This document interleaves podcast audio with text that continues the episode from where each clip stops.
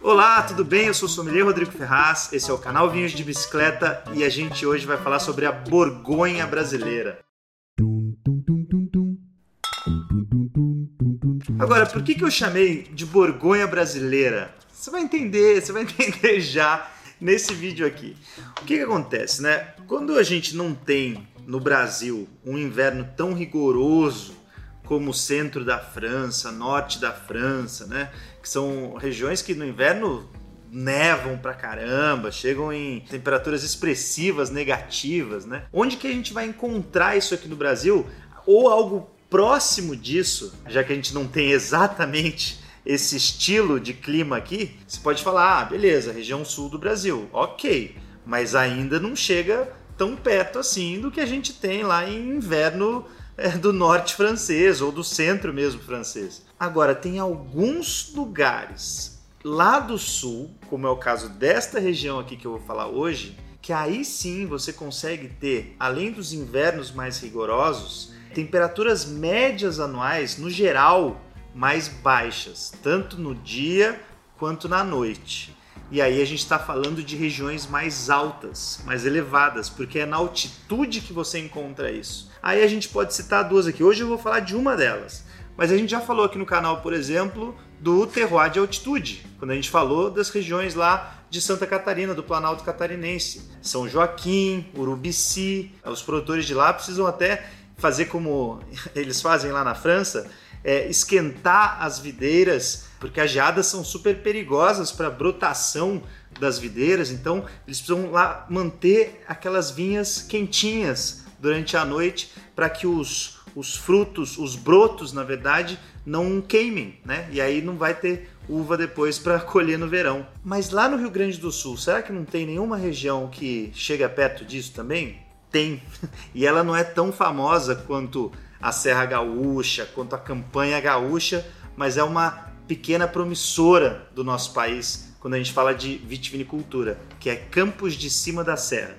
Então, assim, esse apelido que eu dei para Campos de Cima da Serra é muito por conta das características climáticas dessa região. Afinal de contas, a gente está falando de altitudes de 900 a 1.100 metros sobre o nível do mar. Isso é muita coisa. Não à toa, lá em Campos de Cima da Serra, eles são grandes produtores de maçã, porque a maçã também é um tipo né, de cultura que precisa de regiões mais frias ali para se desenvolver. Agora, será que só a maçã que dá certo lá? E o que, que acontece quando a gente fala de vitivinicultura, quando a gente vai falar de uva vinífera? É aí que é o tema do vídeo de hoje, né? A gente vai entender a essência, as características que formam os vinhos dessa região e por que, que se assemelham lá com os da Borgonha. Né? A gente está falando então de 900 a 1100 metros de altitude. E aí o que, que acaba acontecendo nessa altitude super elevada? Né? As temperaturas, como eu disse, tanto do dia como da noite, acabam sendo mais baixas. E aí, o pesquisador lá da Embrapa, ele é pesquisador em enologia lá da Embrapa. Eu até anotei aqui, ó, Mauro Celso Zanus. O que, que ele diz? Ele fala que por essas condições climáticas, o ciclo vegetativo da videira fica mais longo. Tem que brotar, a uva tem que se formar, tem que amadurecer e depois ser colhida. Então, além da brotação ser um pouco mais tardia, a colheita vai acontecer de 30 a 45 dias depois das outras áreas do vinho ali do Rio Grande do Sul. Então, olha só, você está no mesmo estado, não está muito distante, assim, se você pegar de carro, por exemplo, dá umas pouquinhas horas assim de diferença ali de distância, só que são terroirs completamente diferentes. Quando a gente pega a maturação daquelas uvas, né, que é o, o, metabolismo delas, né, são os ciclos metabólicos daqueles frutos, eles são mais longos, mais prolongados e diferenciados. Então o que, que isso quer dizer? Quando a uva está formando os açúcares dela, está formando os ácidos dela, que são importantíssimos para dar frescor depois para o vinho, quando está formando a pigmentação dessas uvas, né? a pigmentação que tem a ver com os taninos, as antocianinas, né? que, são, que dão aquela coloração mais escura, principalmente para uvas tintas. Quando a gente fala dos precursores aromáticos, que aí tem direta é, relação ali com os aromas do vinho. Então tudo isso é mais devagar, acontece de um jeito mais prolongado. O metabolismo dessa videira e essas maturações, né, que a gente até já falou aqui, a maturação fenólica, a maturação tecnológica do fruto é mais tardia, é mais prolongada. Isso aí vai gerar vinhos completamente diferentes mesmo de outras áreas do Rio Grande do Sul, lembrando mais os vinhos lá da Borgonha, como eu citei, né? Não à toa essa região aqui do Brasil, assim como Santa Catarina, né? Porque aqui a gente está falando de Rio Grande do Sul. Campos de Cima da Serra é Rio Grande do Sul, mas também acontece lá em São Joaquim Urubici é, de Santa Catarina. São regiões brasileiras com uma vocação para vinhos brancos e tintos leves. Então por isso que eu trouxe até aqui um Pinot Noir brasileiro de Campos de Cima da Serra, que é da família Lemos de Almeida, para a gente provar e ver quais são essas características aí, quais, qual é essa essência desse terroir de extrema altitude brasileiro. Então vamos abrir aqui e a gente já continua o bate-papo.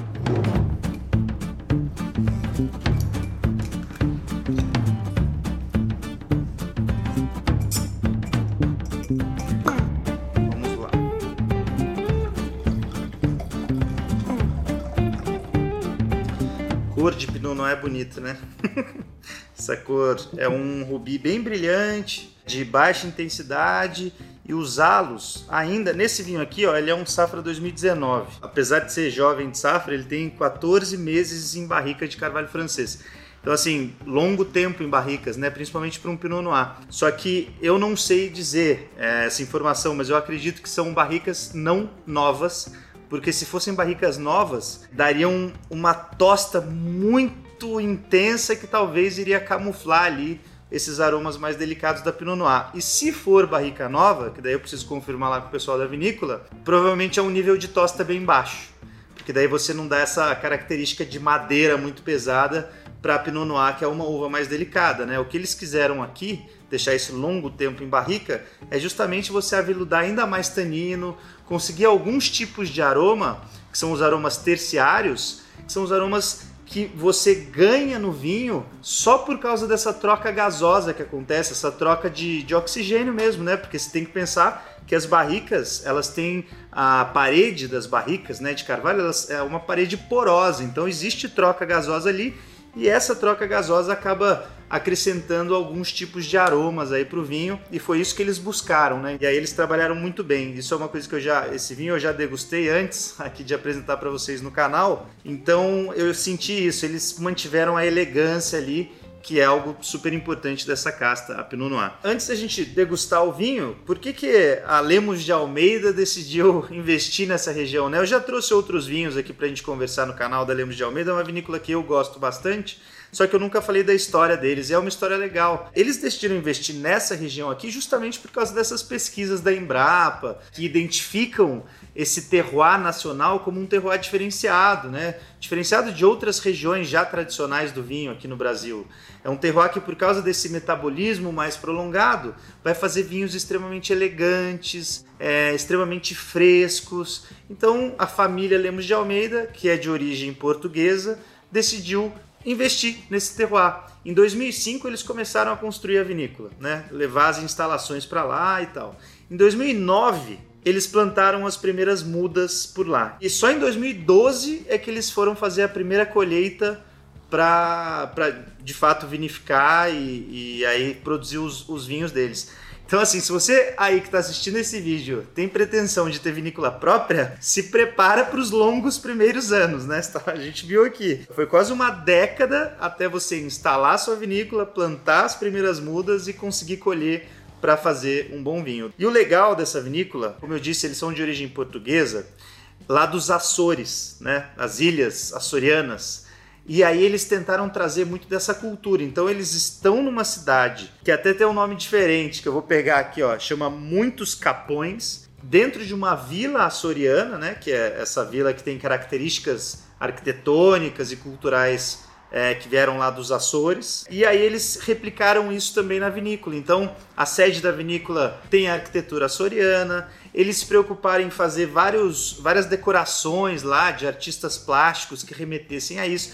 Então é, é todo um, um, ambiente, uma atmosfera para você ter esse resgate aí à cultura açoriana. Eu achei legal. Eles até colocam que eles são a única vinícola desse estilo, né? Desse estilo da cultura açoriana aqui no Brasil. Para quem quiser visitar a vinícola, então, eles recebem turistas lá e tá a mais ou menos quatro horas e meia de carro de Porto Alegre. São 280 quilômetros mais ou menos. Antes da gente provar ainda, tá? Desculpa, só mais uma informação que eu acho legal. Por eles terem essa descendência portuguesa, eles também apostaram não somente em castas francesas lá, eles apostaram em castas portuguesas. Então eles plantam lá Pinot Noir, Chardonnay, Sauvignon Blanc e Merlot, que são francesas, mas também plantam Turiga Nacional, é, Alvarinho, que o alvarinho deles é muito bom, Tinta Roriz, que é bem raro, que é a Tempranilho, né? Em Portugal é chamada de Tinta Roriz, e a Verdelho, que segundo eles também é inédito aqui no Brasil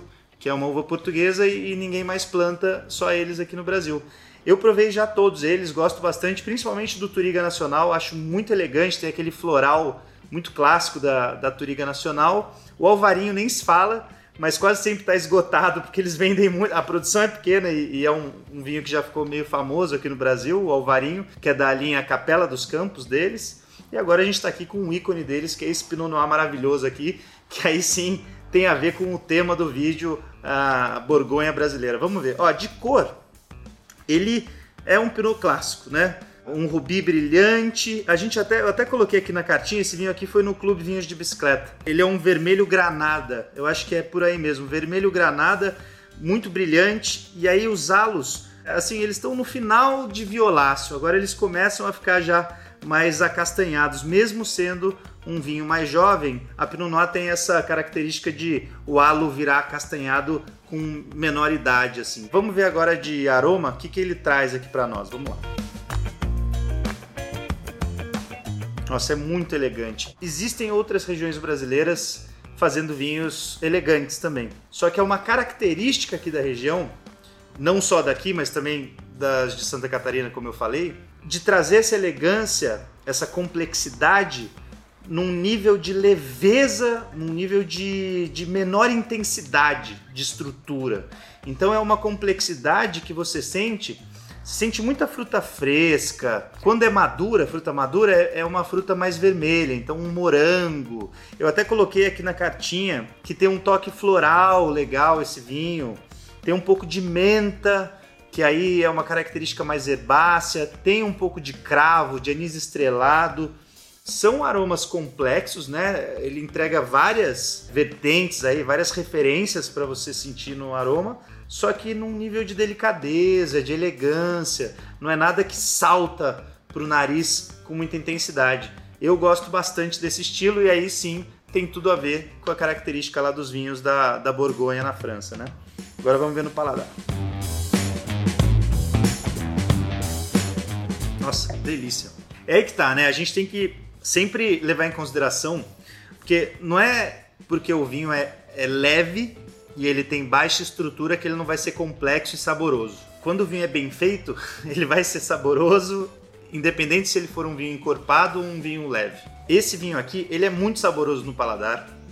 Ele parece que gruda no nosso paladar, ele tem até uma untuosidade e o final é extremamente longo. Eu estou sentindo até agora aqui. Então, até com um toque de baunilha, que muito provavelmente veio desse estágio em barrica, esse estágio de 14 meses em barrica de carvalho, então tem um pouco da baunilha aqui no sabor. É muito legal, é muito difícil fazer esse estilo de vinho, que é um vinho mais leve, né, que não é aquela porrada pra gente, só que tem essa complexidade. É um vinho que você fica lembrando dele, final longo. Então, parabéns aí pro pessoal da Lemos de Almeida. Eu selecionei o vinho pro clube justamente porque eu gostei muito desse vinho. Achei que eles não mascararam as características da Pinot Noir, porque me assustou um pouco no início, 14 meses de barrica. Depois que eu provei o vinho, eu falei: "Ah, não", mas eles souberam trabalhar bem essa madeira para não camuflar os, os sabores principais da Pinot de harmonização então para um vinho desse. Eu até coloquei aqui na cartinha um galeto assado, risoto é, de cogumelos. Geralmente, risoto de cogumelo fica muito bom com vinho da uva Pinot Noir. Até se você quiser arriscar um peixe com vinho tinto, seria esse o estilo de vinho, né? Porque peixe, eu falei várias vezes aqui no canal, geralmente vinho branco fica muito melhor.